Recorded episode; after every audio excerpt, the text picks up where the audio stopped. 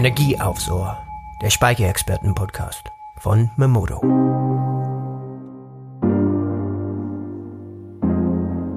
Willkommen, liebe Zuhörerinnen und Zuhörer, zum ersten Memodo Speicherexperten-Podcast.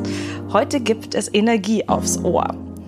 Mein Name ist Lena Wörter und ich bin normalerweise im Auftragsmanagement bei Memodo tätig. Ab jetzt werde ich euch aber zudem als Moderatorin des Speicherpodcasts die neuesten News, Erfahrungen und Trends der Solarbranche vorstellen. In meiner Freizeit interviewe ich eigentlich noch für ein unabhängiges Radio zu Naturschutzthemen. Deswegen lag es mir am Herzen, das heute hier zu machen. So, und warum sollten wir nicht starten mit unseren Gründern von Memodo? Ein großes Hallo an zwei von unseren Gründern, Daniel Schmidt und Enrico Brandmeier. Hallo. Servus. Hallo. Hallo. Schön, dass ihr euch Zeit genommen habt. Ich würde sagen, wir fangen an mit ein paar Fragen zum in Anfängen von Memodo, wie sich alles entwickelt hat über die letzten sieben Jahre und was ihr euch von der Zukunft so wünscht und vorstellt. Ja? Sehr gerne. Super, dann fangen wir doch gleich mal an. Also, ihr seid ja zu dritt. Wir kennen euch ja auch zu dritt. Wie habt ihr euch denn kennengelernt? Woher kennt ihr euch? Hm, wo haben wir denn uns kennengelernt? Tatsächlich, da muss man relativ weit zurückgehen, zumindest bei dem Tobias und bei mir. Ähm, vielleicht, dass man die Stimme identifiziert später. Ich bin der Enrico.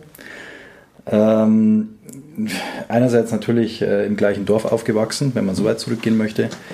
Andererseits äh, vor allem kennengelernt in der Berufsausbildung in der Sparkasse. Eine wirklich wahnsinnig gute Zeit. Wir hatten sehr viel Spaß, konnten uns dort wirklich sehr gut kennenlernen. Und äh, später, äh, als wir den, ähm, wir wollten dann studieren irgendwann nach der Ausbildung. Und dann hatten wir entschlossen, dass wir eigentlich noch ein, wie nennt man das, also ein ähm, ja, Sabbatical, also ein Jahr einfach mal zack raus nach Australien, weil da ist irgendwie jeder hin. Äh, eigentlich auch ein bisschen Englisch zu lernen, weil das war nicht meine Stärke. Und ja, der Tobias ist nicht mit nach Australien gekommen, aber dafür der Daniel. Ja, hallo. Also die Stimme gehört zum Daniel Schmidt. Ähm, genau, ich bin für den Tobias eingesprungen. Ähm, und ich kenne den Tobias auch schon relativ lange, und zwar seit unserer gemeinsamen äh, äh, Realschullaufbahn. Und über den Tobias bin ich zum Enrico gekommen und wir beide durften dann ein Jahr gemeinsam in Australien verbringen. Ja, und so haben wir uns wirklich äußerst gut und äh, ausführlich alle drei kennengelernt. Äh, man darf das nicht unterschätzen, wie intensiv so eine Ausbildungszeit sein kann, einerseits. Andererseits natürlich auch äh, zusammen äh, durch Australien für neun ja. Monate zu fahren. Ja, was uns natürlich interessiert, wie seid ihr denn dann auf die Idee gekommen, euch erstmal selbstständig zu machen und wie seid ihr auf die PV-Branche im Allgemeinen gekommen? Wäre jetzt auch nicht so die erste Berufswahl wahrscheinlich, die ihr hattet. Für mich war das einfach äh, eine extrem objektive Entscheidung, weil man geht mit der Selbstständigkeit erhebliche Risiken ein. Ja. Und für mich, ich weiß nicht, wann dieser Entschluss mal gekommen ist. Im Hinterkopf, glaube ich, hatte ich den schon relativ früh, dass ich eher so der Familienmensch bin. Und ich für mich selber wollte nie, äh, sollte mal da eine Familie sein, unfassbar hohe Risiken einerseits eben durch die Selbstständigkeit eingehen, wenn, wenn ich dann mitten im Leben der Familie stehe. Also musste das irgendwie geschehen zu einem Zeitpunkt, in dem äh, ja, man noch nicht so viel zu verlieren hatte. Und deswegen die Selbstständigkeit für mich äh, nur zu einem Augenblick, wo, wo ich für mich das Risiko auch einschätzen konnte. Und das war einfach dann direkt, als ich noch in Anführungsstrichen jung war. Weiß gar nicht, ich glaube 26 Jahre war ich alt oder sowas, oder? Daniel, du ja, warst, wir, waren noch, wir waren noch sehr jung, ja. ja das ist schon, du warst 26, ich war 25. Schon ein paar Jahre her, leider. Ja, und wie seid ihr dann auf die PV-Branche gekommen? Weil selbstständig kann man sich ja in vielen Bereichen machen. Ähm, also ich, ich für meinen Teil kann sagen, ich hatte mit der PV-Branche zuvor relativ wenig zu tun. Ich bin zu dem Thema eigentlich über Enrico und Tobi gekommen, die während ihres Studiums ähm, da erste Erfahrungen gesammelt haben und fand die Geschichten, die die beiden so äh, erzählt haben aus der Photovoltaikbranche immer super spannend. Okay. Ähm, und dann war eigentlich der initiale Punkt, war dann eigentlich ein gemeinsamer Urlaub am Gardasee ähm, bei dem wir relativ viel Zeit hatten, um uns auch über das Thema auszutauschen.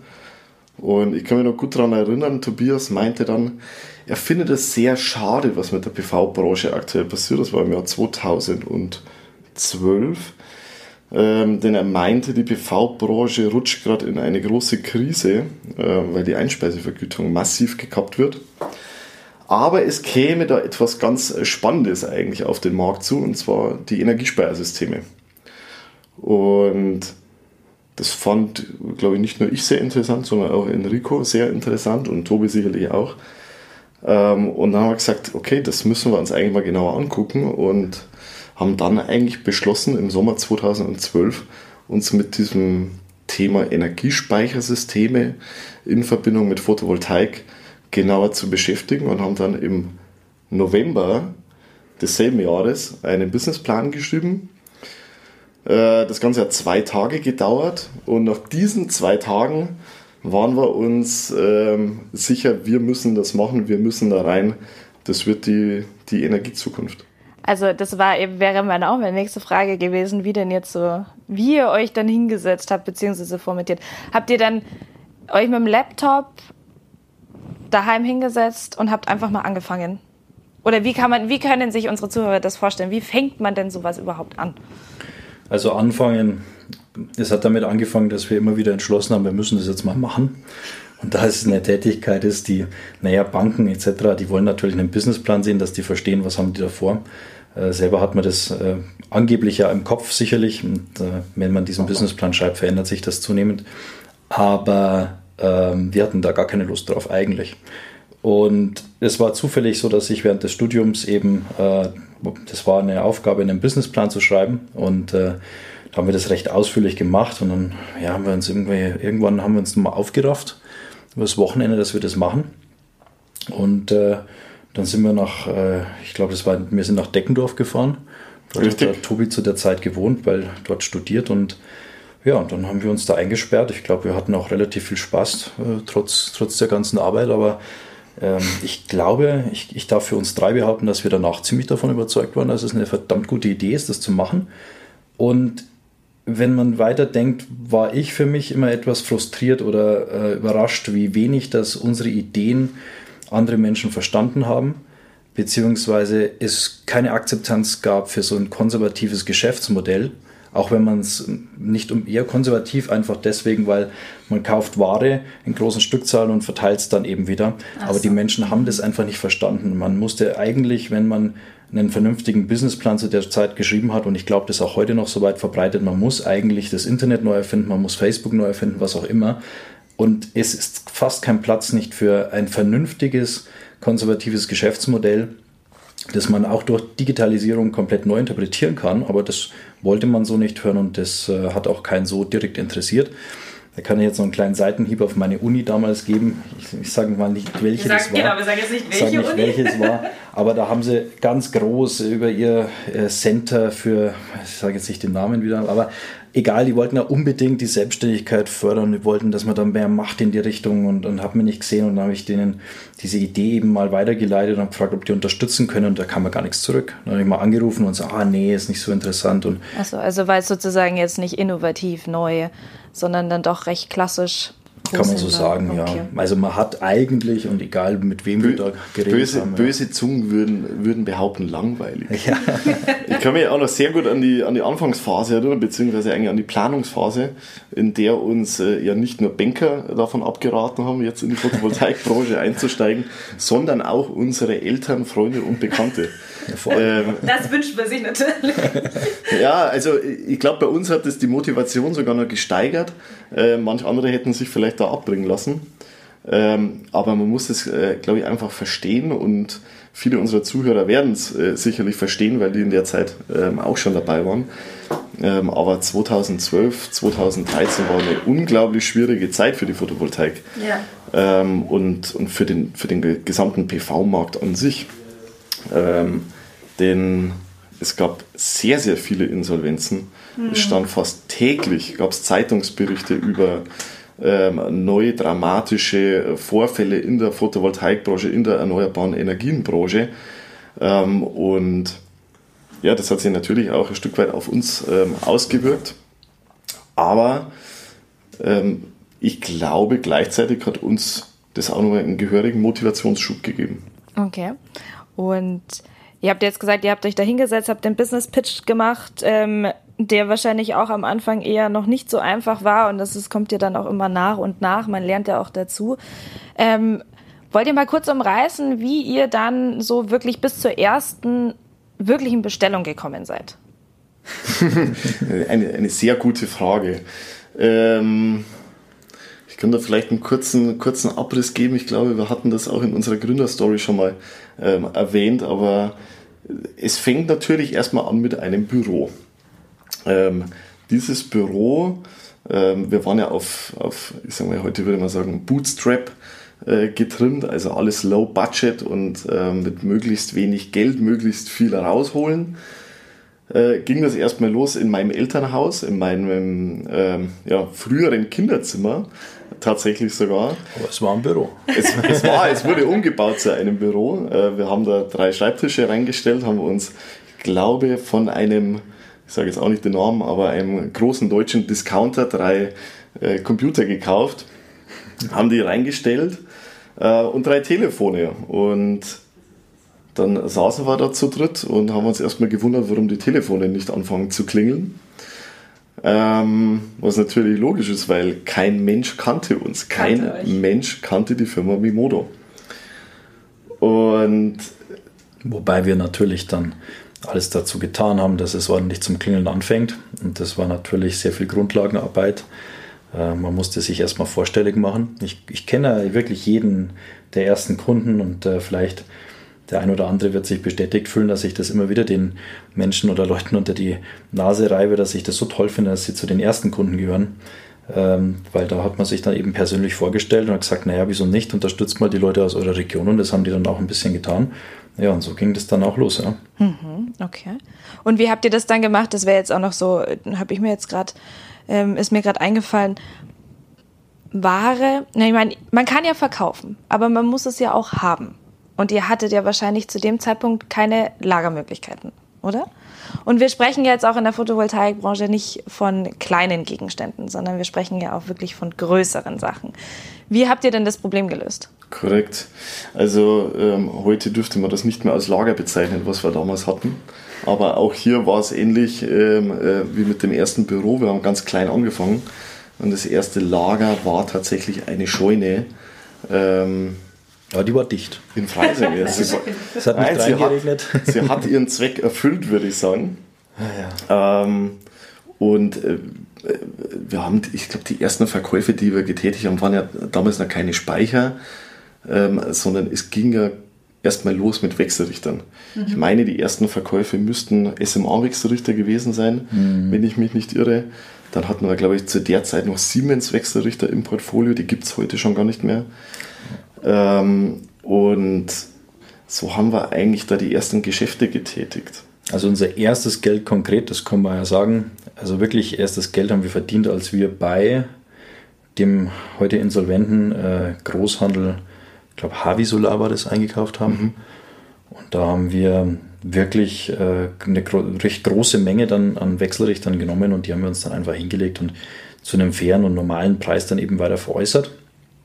Und so hatten wir dann eben dann eine vernünftige Handelsmarge zum ersten Mal. Mhm. Und ich kann mich da sehr gut daran erinnern. Das war dann eben so, dass wir, naja, wir sind dann vormittags oder bis einschließlich Mittag eben im Büro gewesen, haben dann wieder irgendwie Leute rausgesucht, die wir noch Ware liefern könnten oder gefragt, habt ihr Interesse, was auch immer, haben da gearbeitet und dann sind halt zwei Leute mindestens Mittag losgefahren oder am frühen Nachmittag und ähm, haben im Lager die Sachen dann auf Paletten gepackt wir konnten ja nur mit Folie umwickeln, weil alles andere war uns zu teuer, also Bändern und so weiter, das ging ja nicht. Das, das haben wir dann zusammen gemacht und ja, und dann irgendwann kam dann endlich der Logistiker äh, und äh, hat es dann abgeholt.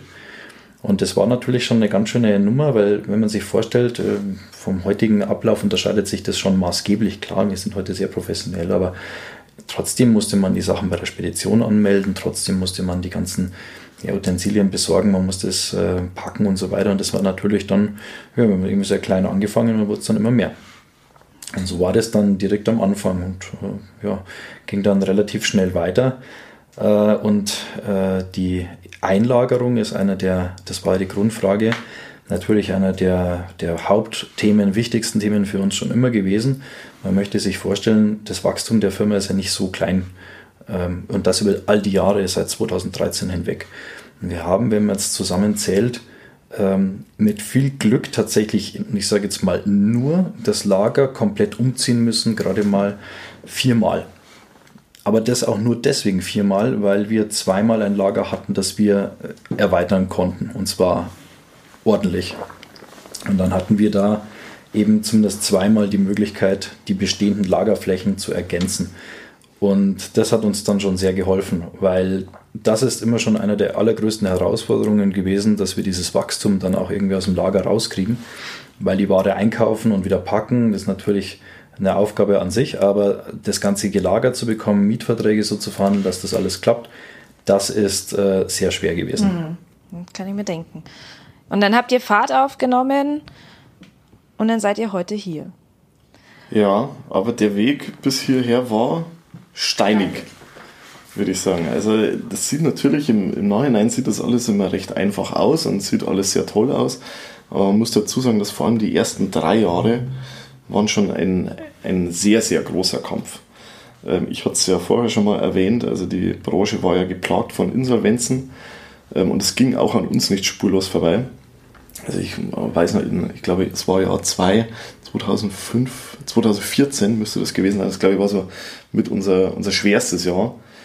Da hatten auch wir hin und wieder den Gedanken, ob wir das ja, nicht sein lassen sollen. Mhm, okay.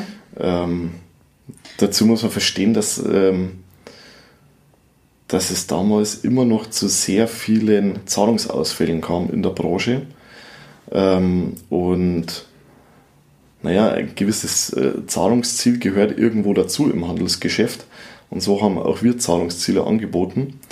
Ähm, und ja, leider, ich glaube, das kann man heute sagen, ähm, sind wir da, glaube ich, auch auf einem sechs, sechsstelligen Betrag irgendwo sitzen geblieben.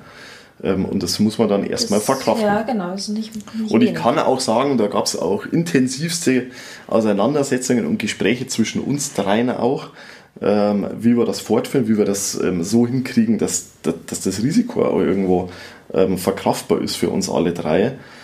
Ähm, aber wir haben immer daran geglaubt, dass das funktioniert und vor allem, und da, da glaube ich, muss man gleich noch ein bisschen drauf eingehen, haben wir an die Speichertechnologie geglaubt, mhm. dass das kommen wird ähm, und haben dann daran festgehalten. Und toi, toi, toi, es hat sich als die richtige Entscheidung bewiesen. Ja, das hat sich bewährt. Wie schaut es denn jetzt aus? Jetzt habt ihr Lager, habt ihr mir gerade erklärt. Wann kam denn euer erster Mitarbeiter? Der erste Mitarbeiter, darf, darf ich? Ja, natürlich. Okay. Der erste Mitarbeiter war äh, Andreas Rosen. Und äh, der Andi Rosen kam im Dezember 2013 mhm. schon dazu. Also schon im also ersten Jahr. Mhm. Genau, wir hatten ja im Januar 2013 gestartet, sind dann im Sommer bereits von Freising mit dem Büro nach München gezogen und dann Ende des Jahres kam Andi Rosen zu uns ähm, und dann kurz darauf schon Sebastian Schulz, der auch heute noch bei uns äh, der Mann der, der Technik ist. Und äh, von da an hat sich dann eigentlich relativ schnell weiterentwickelt. Und ähm, da muss man auch sagen, also ich glaube, wir haben ein extrem starkes Team, super liebe Leute, ähm, auch sehr erfahrene Leute mit dabei. Ich glaube, eine kunterbunte Mischung aus, aus jung, motiviert, dynamisch und sehr erfahrenen Mitarbeitern. Ähm, und das, was sich hier die letzten Jahre entwickelt hat, wäre ohne diese Menschen überhaupt nicht möglich gewesen. Gar, nicht, mhm. gar nicht vorstellbar. Ja. Ich glaube, da haben wir eine ganz wichtige Person sogar fast vergessen, weil einfach nicht äh, offiziell erster Mitarbeiter, aber ich sage mal erster großer Helfer war ja eigentlich der Gerd Schmidt, Korrekt. Also dein Vater? Ja. Familienunternehmen. genau. ja, natürlich ganz korrekt, nicht erster Mitarbeiter, aber natürlich erster Helfer, kann man dann in dem Fall so sagen, mhm. der dann eben äh, auch schon äh, geholfen hat, ähm, die Ware zu kommissionieren und zu packen. Wir hatten unser Büro dann schon Ende 2013 in München und äh, der hat uns dann da ein bisschen unter die Arme gegriffen Und aus dem bisschen, das kann man ja auch auflösen, äh, wurde ganz viel, weil er heute unser Lagerchef ist und ich behaupte mal, ohne den Gerd geht im Lager nicht so viel, wie wenn er da ist, sagen wir mal so. Absolut richtig. Und bevor wir noch von einem auf den Deckel kriegen, dann müssen wir, glaube ich, an der Stelle auch noch den Michael Wienleder oh, ähm, erwähnen. ähm, weil äh, IT spielt in jedem Unternehmen eine Riesenrolle, aber ähm, vor allem auch im Großhandel, das denken die meisten nicht, ähm, aber im Großhandel muss man mit sehr geringen Margen auskommen. Das glauben jetzt sicherlich wieder viele unserer Kunden nicht, aber ähm, kann das schon so sagen, so ist es.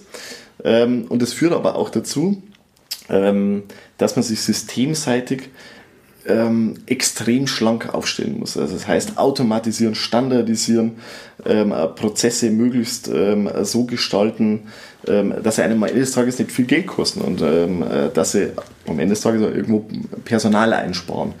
Ähm, und da hat uns ähm, der Michael Wendler von Anfang an unterstützt und geholfen äh, mit unserem Warenwirtschaftssystem. Ähm, und ich glaube, das ist einer der großen Gründe, warum wir heute so schlagkräftig sind, wie wir halt eben sind mit Stand heute 52 äh, Mitarbeiter. Genau, 52 aber, Mitarbeiter. Genau. Und alle anderen, ich nenne sie nicht beim Namen, aber ähm, jeder Einzelne ist, ist da extrem wichtig. Okay, super.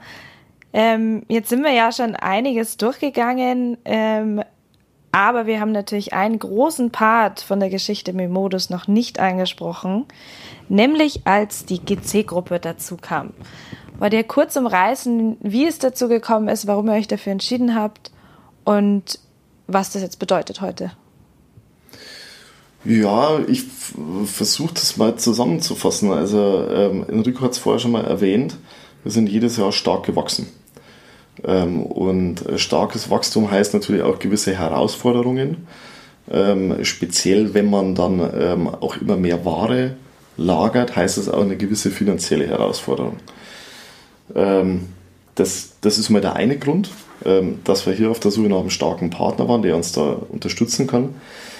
Das andere ist natürlich, dass wir in der PV und gerade mit dem Thema ähm, Strom speichern und Eigenverbrauch erhöhen immer nur am Anfang stehen. Ähm, und für uns ist einer der, der größten Sektoren, die da in den nächsten Jahren hinzukommen, ist die Sanitär- und Heizungsbranche. Denn wenn man genau hinguckt, äh, sieht man, dass auch die äh, Wärmeerzeugung zunehmend elektrifiziert wird und da sehen wir für uns ein riesen Potenzial.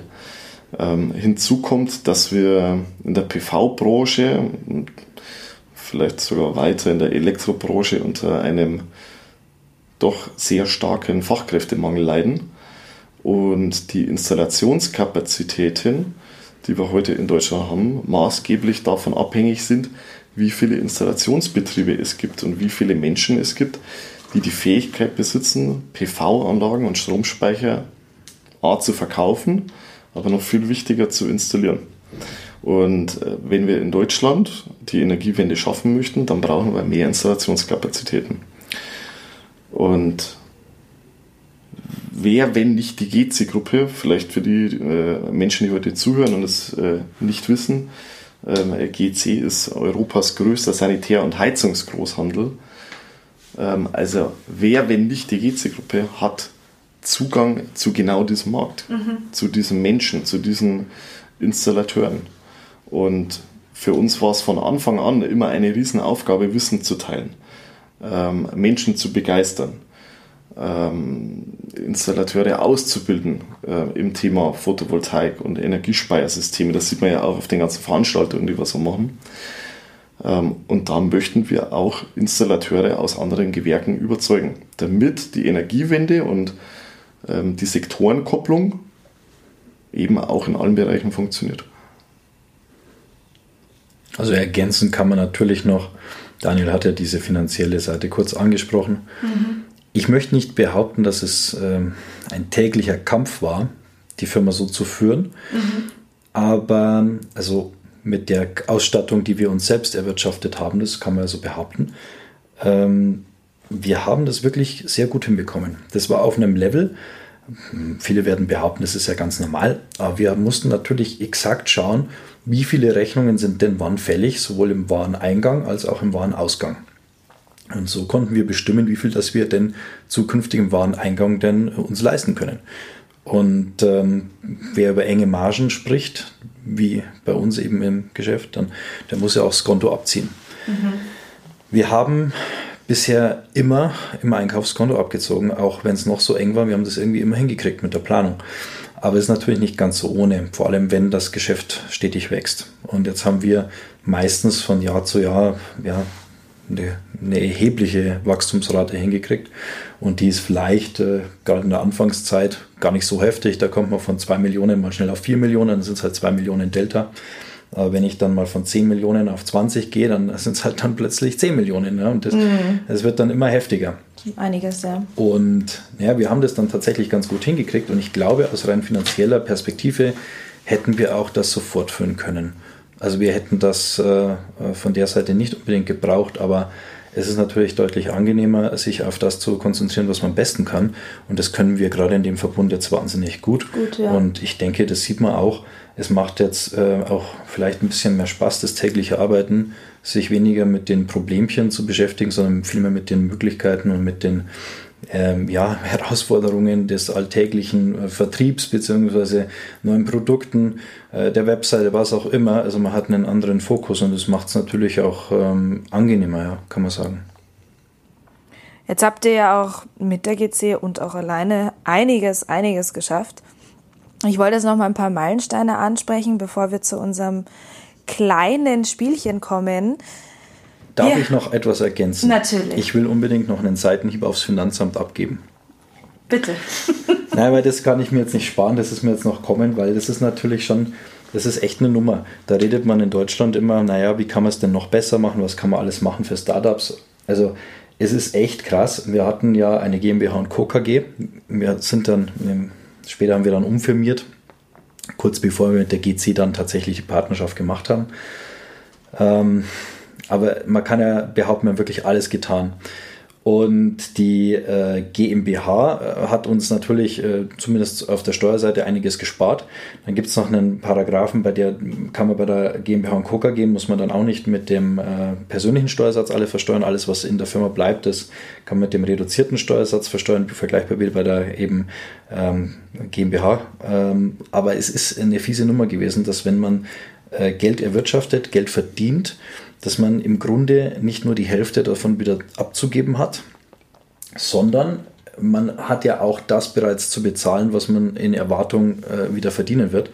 Und das ist natürlich schon fies. Also man, man verdient, äh, nehmen wir es mal relativ, man verdient 100 Prozent äh, am Jahresende. Dann die ersten 50 Prozent kann man gleich mal abgeben und die nächsten 25 Prozent dann hinterher, weil das ist ja das, was man im ersten Quartal dann wieder verdienen wird. Ja. Naja, und dann bleibt natürlich nicht so viel Raum für Wachstum und das ist natürlich schon echt eine, weiß nicht, macht nicht so viel Spaß.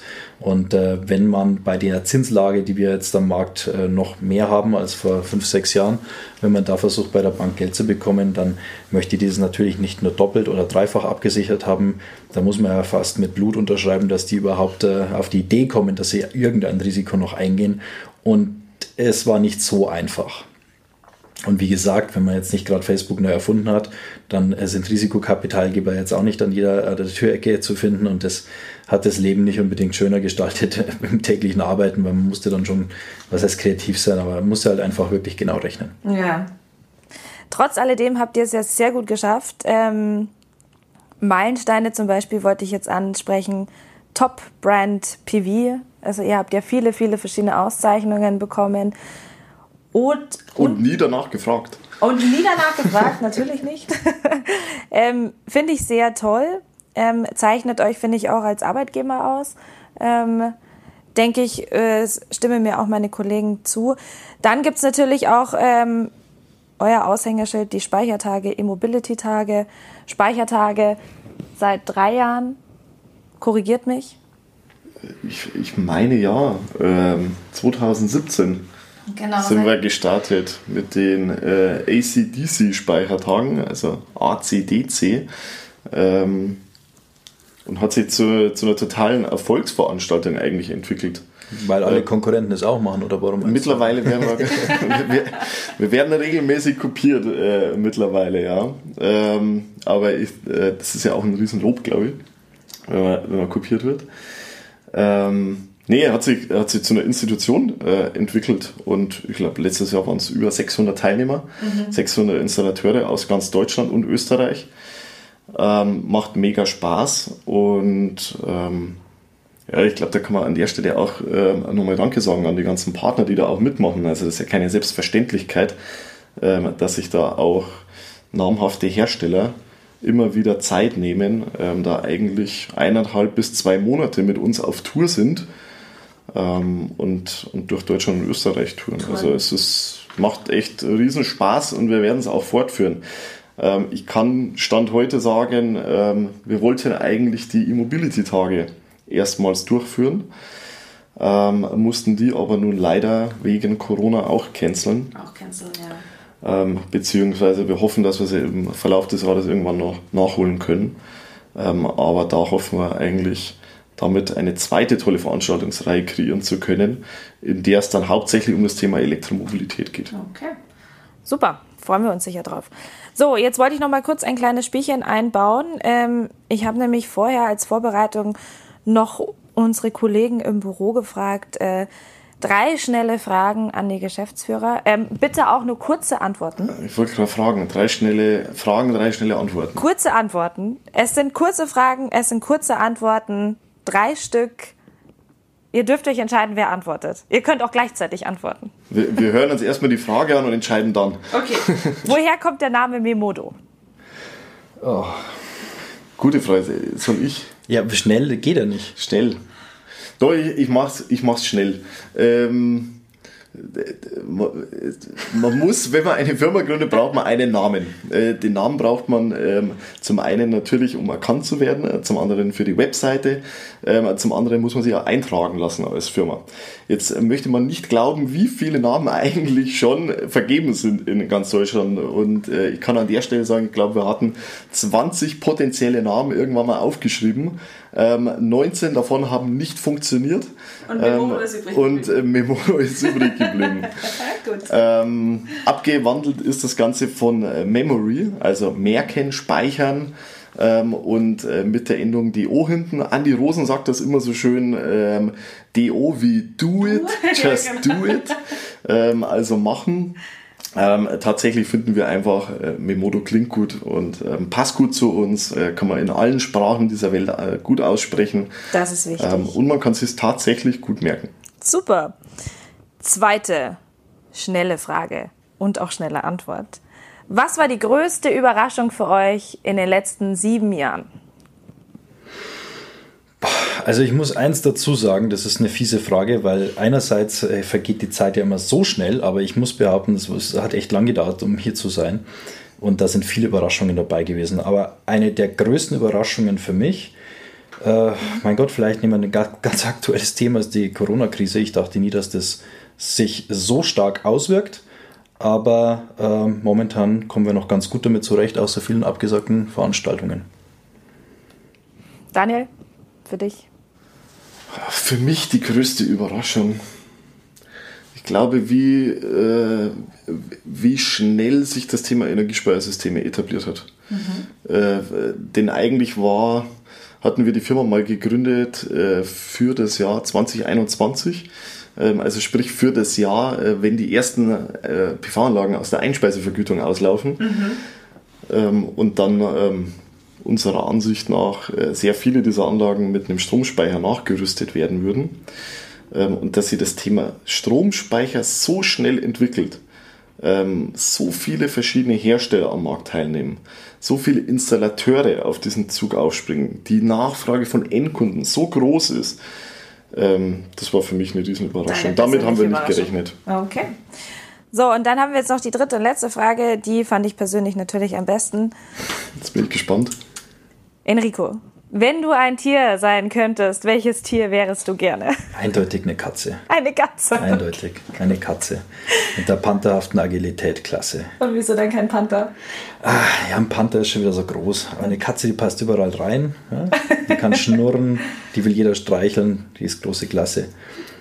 Daniel, bei dir, welches Tier wärst du gerne? Ich habe noch nie drüber nachgedacht, aber spontan fällt mir ein, ein Eichhörnchen. Auch sehr originell. Und zwar Eichhörnchen deswegen, ähm, weil ähm, extrem äh, flink, ähm, ähm weil ähm, auch clever, glaube ich, super clever, ähm, weil man ja irgendwo schon mal sammelt für schlechtere Zeiten.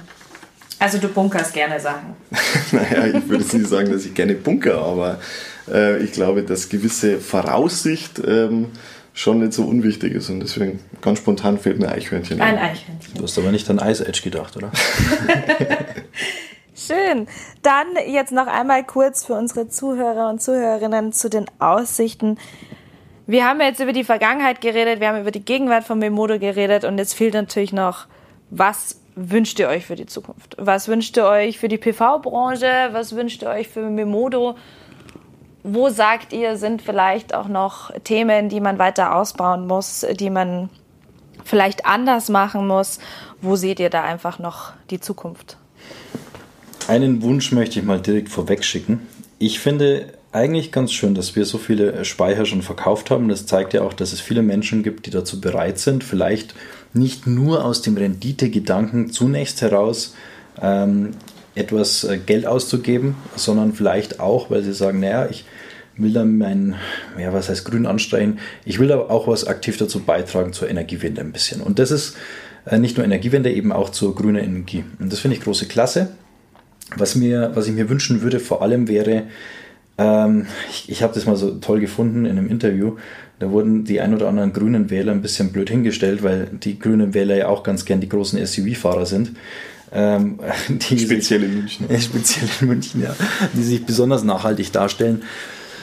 Ich würde mir wünschen, dass wir noch weiter von dem von dem ähm, wirklich Renditegedanken alleine wegkommen bei Photovoltaikanlagen, dass es noch mehr so Menschen gibt, die sagen, jawohl, ich finde das für eine tolle Technologie ich möchte gerne das Geld in die Hand nehmen und auf mein Dach zimmern und nicht nur aus dem Grund, weil ich mir dann sehr viel Geld spare, sondern weil ich einen aktiven Beitrag leiste. Und das würde ich mir wirklich sehr stark wünschen. Ich wünsche mir auch, dass ähm, die Innovationsgeschwindigkeit da ein bisschen zunimmt in der Branche. Technologisch könnten wir schon viel mehr Dinge gelöst bekommen. Nur scheitert es eben immer wieder an an was scheitert es denn? Ich weiß es nicht. Es scheitert daran, dass wir mit der Situation sehr zufrieden sind, vielleicht, dass, äh, dass man auch so gutes Geld verdienen kann. Man muss nicht unbedingt, äh, weiß nicht, mit den ein oder anderen Herstellern oder Konkurrenten an reden, ob man was gemeinsam umsetzen kann, realisieren kann. Aber wenn man sich das überlegt, dass die Automobilbranche immer mehr zur Elektromobilität kommt, dass mit Photovoltaik vom eigenen Dach Strom erzeugt werden kann, dass ich mit äh, Elektrizität auch warm machen kann und am Ende des Tages vielleicht sogar relativ autark damit sein kann. Irgendwie wünsche ich mir eine mittelfristige Zukunft, in der die Menschen äh, wie selbstverständlich sich eine Photovoltaikanlage aufs Dach zimmern, eben auch deswegen, weil sie sagen, Mensch, äh, ich habe da mein Hybridauto, das kaufe ich mir nicht deswegen, weil es eine Förderung vom Staat gibt, sondern weil es eine coole Idee ist, mit dem eigenen Strom ähm, weiß nicht, zum Einkaufen zu fahren oder mich zu bewegen und da komplett klimaneutral bin und dass sich die mhm. Leute noch mehr Mühe dazu geben, jede Kilowattstunde vom Dach selbst zu nutzen, aus der Motivation heraus, dass sie was Gutes tun, nicht nur für sich und den eigenen Geldbeutel, sondern auch für die Umwelt. Das wünsche ich mir. Toll gesagt. Jetzt darf ich meine Wünsche äußern. Also Wünsche? Du darfst gerne was ich dazu auch sagen. du hast ja vorher schon angesprochen, Fachkräftemangel. Das ist natürlich noch so ein Thema. Ja, also ich wollte es gerade sagen, ähm, ich würde mir wünschen, dass der Beruf des Handwerkers, des Installateurs wieder mehr, mehr Ansehen bekommt bei uns in Deutschland.